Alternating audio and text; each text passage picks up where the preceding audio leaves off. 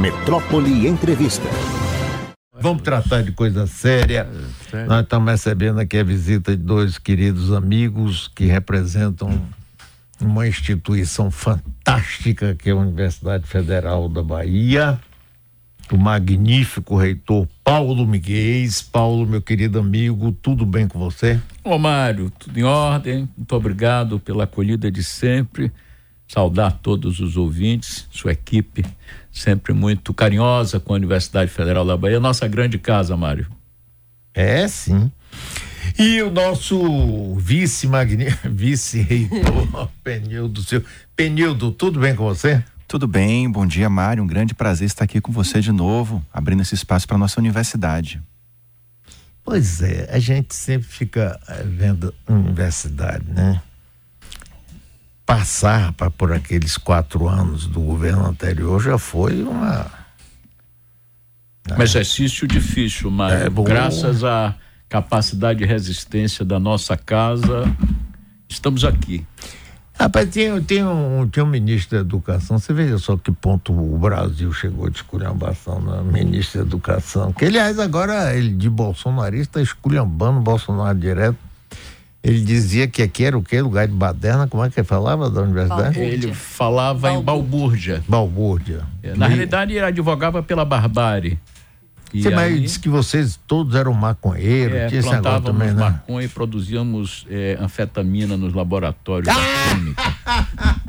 é. Foi mesmo? É Até anfetamina. Opa, se fosse só maconha, A quem nos cabia lá, a defesa, hum. É, efetivamente se especializou em atacar e de respeitar é, a universidade pública no Brasil. É lamentável que tenhamos passado por esse momento, é lamentável. Difícil de explicar que o ministro da Educação tenha tido comportamento tão chulo, tão desrespeitoso com a história da educação nesse país como o senhor Weintraub.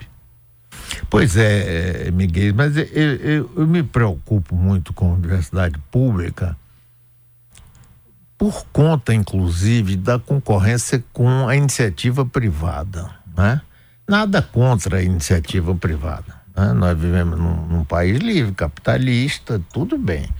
Mas acontece que em muitos momentos da história a gente vê um, uma nítida preferência pela iniciativa privada, é, privilégios, né? Quando houve, inclusive, aquela abertura muito grande do crédito educacional fiéis, aquilo foi para as universidades privadas foi ah, uma maravilha. Nunca cresceram tanto, né? O governo bancando, papapá. E isso, isso me deixa preocupado, você sabe, porque por quê? Porque Não, a iniciativa é, sempre tem um lobby muito forte do Congresso. Nós assistimos, Mário, dos últimos tempos a uma disputa de mercado, é, é, é triste, mas é verdadeiro, entre instituições privadas com outdoors pela cidade. São Paulo acontece muito isso, em que a, a preferência é disputada com base no valor da mensalidade é, o que coloca a educação sob risco, evidentemente. Não que, não que a, a, o mundo privado não possa produzir boa educação. Há casos é, que merecem registro desde sempre. Há, há universidades privadas nesse país que efetivamente produzem qualidade. Mas não é possível que o conjunto mais alargado possa ser considerado dessa forma e esquece, em larga medida, que a produção de conhecimento nesse país é 90% feito dentro das universidades públicas. Porque a universidade privada, ela está muito interessada em produzir, ao final do mês, lucro. Né? Nós estamos interessados em produzir sempre conhecimento e cidadania. Há uma diferença muito grande é, e isso precisava ser acolhido de outra forma pelo governo, pelo próprio parlamento, compreender o lugar de cada uma, a vocação de cada uma dessas instituições. Mesmo porque, eh, conversando aqui com Paulo Miguel, reitor da UFBA, eh, a, inicia, a, a, universidade pública é aquela que faz pesquisas, não. Não é, desenvolvimento, investe nisso, enquanto que a universidade privada está muito interessada em. Sim, claro, tem universidade de altíssimo nível, ninguém não FAFA trata disso. Mas está interessada em ajustar isso a uma mensalidade alta e a um lucro. Tanto que outra coisa que me preocupa é que o ensino privado no Brasil tem sido comprado por fundos de pensão americanos, é, que investem, como aqui, por exemplo, a Unifax, que começou como a dissidência da escola de, de administração, de administração da Universidade Federal da Bahia, Trabuco, depois juntou Manuel Joaquim Fernandes, sobrinho com é, Adelmar Linhares e fizeram né, a Unifax. Em 1972, se não Pois é, pois é, pois é. Depois acabou sendo vendida para Laure Eight, que anunciava, inclusive, olha, você entrando aqui, você pode até é, ter uma bolsa para estudar nos Estados Unidos. Eu nunca vi nada disso. Esse, prática, esse né? Mas, momento, Mário, que você chama atenção, e é muito importante que nos debrucemos sobre isso, expressa uma compreensão que lá atrás já estava presente nos relatórios do Banco Mundial sobre a questão da educação, transformá-la efetivamente em um produto de mercado. E a gente sabe que em determinadas áreas a chegada no mercado é sempre complicada, especialmente se não tiver uma forte regulação e um, um forte controle social. Saúde, educação, cultura. É óbvio que podem e devem dialogar com o mercado, mas é preciso um cuidado especialíssimo rigoroso, diuturno, para que isso não descambe é, e se transforme em apenas mais um produto numa prateleira qualquer. Aí se fala muito na escola, sobretudo de medicina, né? Os médicos, ah. inclusive, é, aqui vários deles têm se manifestado né, sobre isso, direito também. É um, é um negócio. Penildo, o que, é que você acha disso aí? Conte um pouco aí a sua experiência como educador e agora vice-reitor da nossa UFBA. É, Mário, o que o professor Miguel é, falou é verdade. E o Brasil, que agora até mesmo tem uma nova proposta de política industrial inovadora, que é muito correta, que está se propondo a passar por um processo de reindustrialização, fazer uma transição ecológica, fazer uma transição energética, investir no complexo industrial hospitalar, conseguir mudar o perfil da economia do país. Isso tudo só vai poder ser possível se nós tivermos uma universidade pública gratuita de qualidade. Todos os países do mundo, pode ser dos Estados Unidos, pode ser da China, pode ser da Europa, que eh, países que conseguiram um desenvolvimento econômico, científico e tecnológico investiram nas suas universidades públicas. Realmente são as universidades públicas que têm pesquisa, que têm extensão, que têm produção científica e tecnológica. Então, nós estamos aqui justamente defendendo eh, esse modelo, que é um modelo que não é a busca do lucro, é um modelo que é, é a inclusão social, é o processo de democratização do acesso, mas é um processo também de excelência acadêmica que garante o desenvolvimento nacional. Isso sempre foi a realidade do Brasil, desde a década de 1930, quando você tinha Anísio Teixeira, eh, no Manifesto dos Pioneiros da Educação Nova, desde a década de 60, com a ONB, com Anísio Teixeira, com Darcy Ribeiro, depois na década de 80. Eh, no Brasil, se nós quisermos falar de qualidade na educação superior, nós temos que falar do setor público, setor público gratuito, que nos últimos anos teve uma grande expansão e demonstrou que está em pé de igualdade, por exemplo, com a pós-graduação de outros países. Hoje o Brasil forma tantos doutores quanto a França, talvez até mais, e com a mesma qualidade. Agora, Miguel, um ano já do governo Lula. Saímos daquela vale das sombras da morte. Terríveis. É, e estamos agora em outro. E aí? Como é que estamos em termos de recursos, disponibilidade para manutenção, crescimento e qualidade? Difícil. Momento difícil, Mário. Momento difícil. Eu diria que o governo, uma perspectiva mais geral, é, atendeu ao chamado da área da educação, produzindo um incremento de 14% no orçamento do Ministério da Educação. Mas, desgraçadamente, para as universidades, esse aumento de orçamento do Ministério não se refletiu na parcela né, de recursos do Ministério destinada às universidades públicas, às universidades federais. Ao contrário, nós tivemos efetivamente uma redução de 5% entre eh, 2023 e 2024. 300 milhões a menos para as universidades. Isso nos deixa numa situação, neste ano de 2024, extremamente delicada, sob todos os aspectos. Nós pedimos já há algum tempo, temos insistido junto aos parlamentares, às bancadas, às lideranças no Congresso Nacional e mesmo dentro do governo, mas ainda não conseguimos sensibilizar o Ministério da Educação que nós precisamos de um apoio, de um suplemento orçamentário que se você comparar com outros números da República, não é nada absurdo. Nós estamos pedindo 2 bilhões e meio para 69 universidades. Para dar conta do dia a dia das universidades, para dar conta especialmente de uma questão chave da vida brasileira hoje na área da educação superior, que é o acolhimento, que é assistência estudantil. Dois terços dos jovens que chegam à universidade pública hoje dependem da universidade, não apenas para ter uma aula, mas dependem da universidade do ponto de vista da residência, da alimentação, da assistência médica, do transporte, do material escolar. E o orçamento da universidade não dá conta disso, não nos permite atender nesta medida. Esse dado que eu lhe passei agora, de redução do nosso orçamento das universidades, se reflete de forma muito dura dentro da Universidade Federal da Bahia. Como assim, em termos de número, o que é que significa? Eu lhe diria, por exemplo, nós tivemos eh, em 2023 um orçamento de 186 milhões. Sim. Absolutamente insuficiente e já aí considerados suple a suplementação orçamentária, uhum. porque o orçamento inicialmente posto para nós era absolutamente vergonhoso. Houve uma suplementação. Este Sim. ano o orçamento foi de 173 milhões, ou seja, 13 milhões a menos, uma queda de 7% numa casa que continua crescendo, que continua com necessidade de enfrentar a manutenção de 189 prédios, de atender assistência estudantil de mais de 50 mil alunos. É evidente que essa condição nos deixa numa situação muito delicada. Eu vou lhe dar um número. Se nós pegarmos 2016, que foi o ano em que nós tivemos o melhor orçamento é, para a Universidade Federal da Bahia, tivemos 195 milhões em 2016, portanto, há oito anos atrás.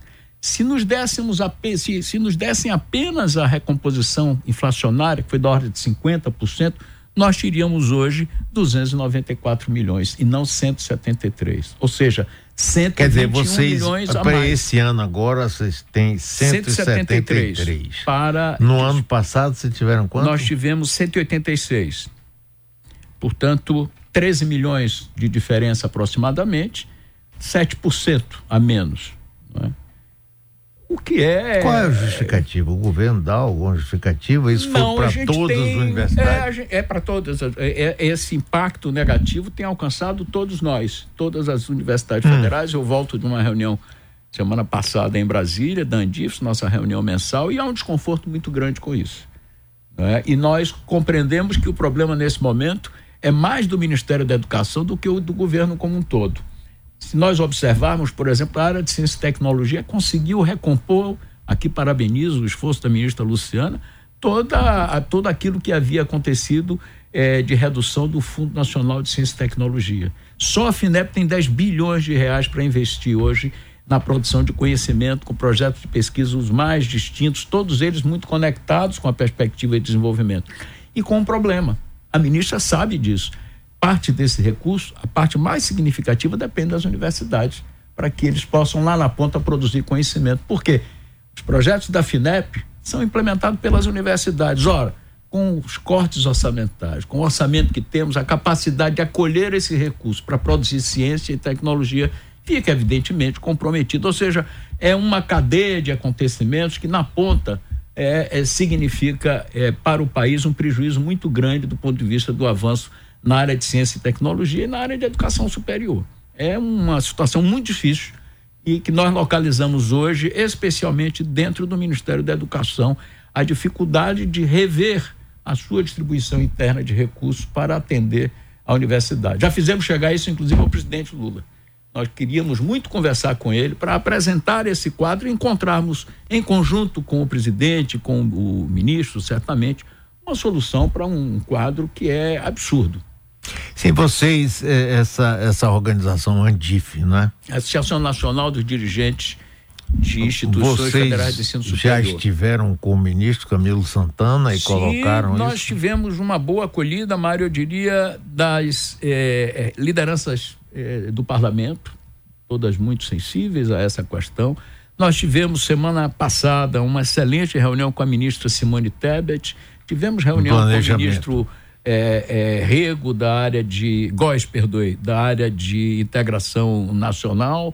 É, ou seja, os ministros têm nos recebido, mas todos eles apontam que nesse momento as dificuldades de mexer no conjunto do orçamento pelo governo sugerem que o caminho é dentro do Ministério da Educação encontrarmos uma melhor distribuição de recursos para dar conta desse desafio. A situação é muito, muito complicada para nós. Eu lhe digo que estamos iniciando um semestre com alegria de sempre, com a energia de sempre. Agora, no dia 11, eh, se inicia o, o semestre 2024.1.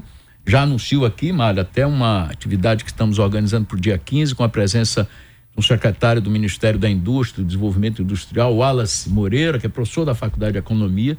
Discutimos com algumas eh, lideranças locais, nós vamos convidar a área empresarial para discutir o novo projeto de reindustrialização do país. Mas vamos começar o semestre em situação lamentável. Eu vou lhe dar um dado que nos preocupa mais. É claro, não manter laboratórios é um problema, ver um telhado cair ali à frente é um problema, mas o que nos incomoda profundamente, isso precisa ser dito, é assistência estudantil, Mário é, é, é, em termos é, formais, o orçamento da assistência aumentou esse ano, mas condicionado à receita é, fiscal.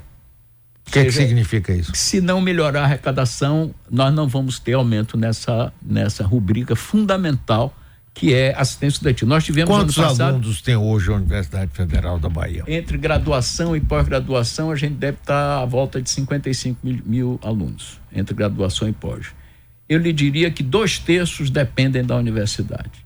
Nós atendemos diariamente um conjunto de pedidos, é, é, acolhemos o pedido sem poder atendê-los, que são realmente alguma coisa que faz doer na pele. Você não poder atender um jovem que precisa do restaurante universitário, nós não temos capacidade de atender todo mundo, que precisa de uma residência universitária, nós não temos capacidade de acolher. E mesmo com as bolsas que nós damos, eu não atendo no restaurante, mas dou uma bolsa alimentação. Não atendo na. A UFBA não atende na residência, mas dá uma bolsa residência. Mesmo assim, isso é insuficiente.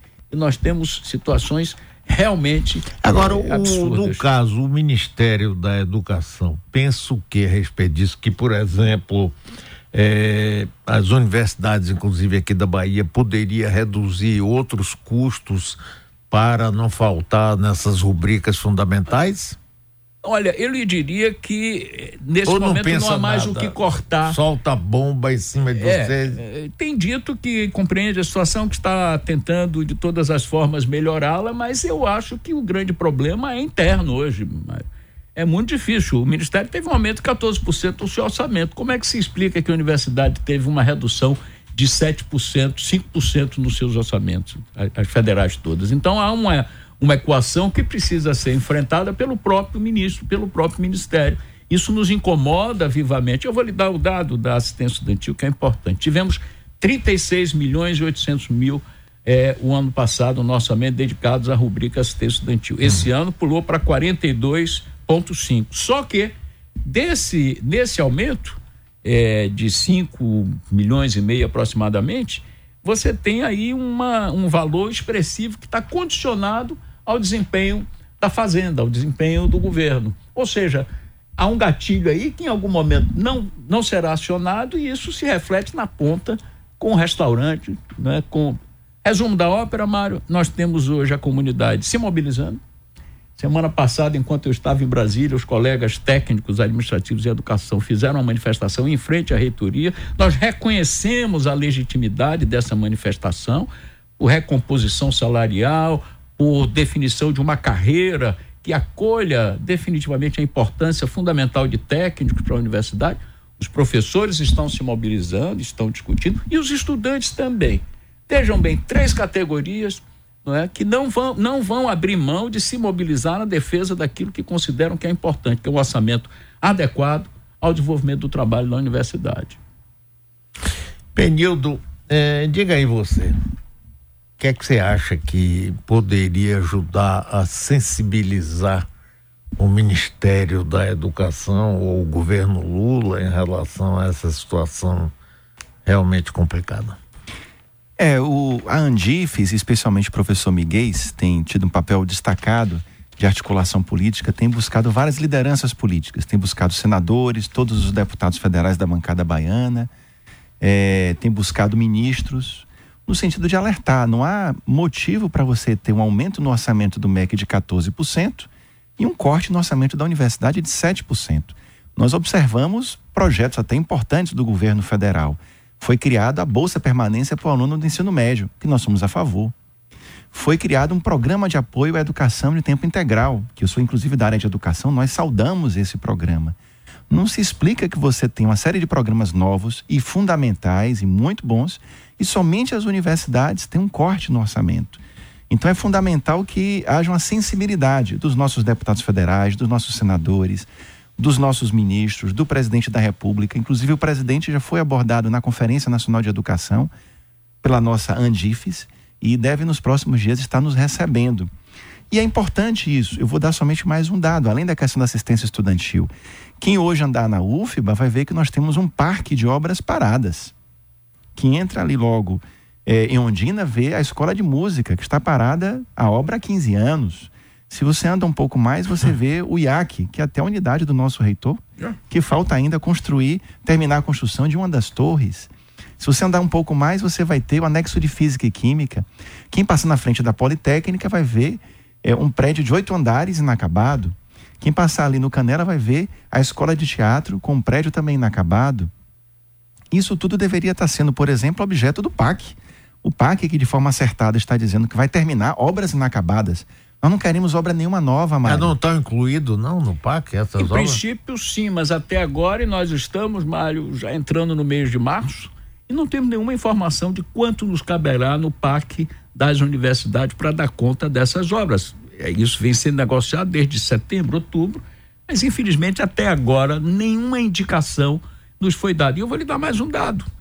Esse é, tivemos é, no ano passado um valor de 13,9 milhões para a área de investimento. Esse valor foi reduzido esse ano para 5,9 milhões. É com esse valor que nós temos como repor o parque de equipamentos, aparelhos de ar-condicionado, computadores, equipamentos que são indispensáveis, é, é, um conjunto vasto de equipamentos são indispensáveis às atividades de pesquisa, às atividades de ensino. Isso não dá conta dos equipamentos, menos ainda das obras. E o PAC não nos diz quanto tem é disponível, então nós estamos entrando já, finalizando o primeiro trimestre do ano, sem nenhuma noção do que, que poderá ser utilizado como recurso de capital para dar é, vazão a uma demanda imensa que nós temos.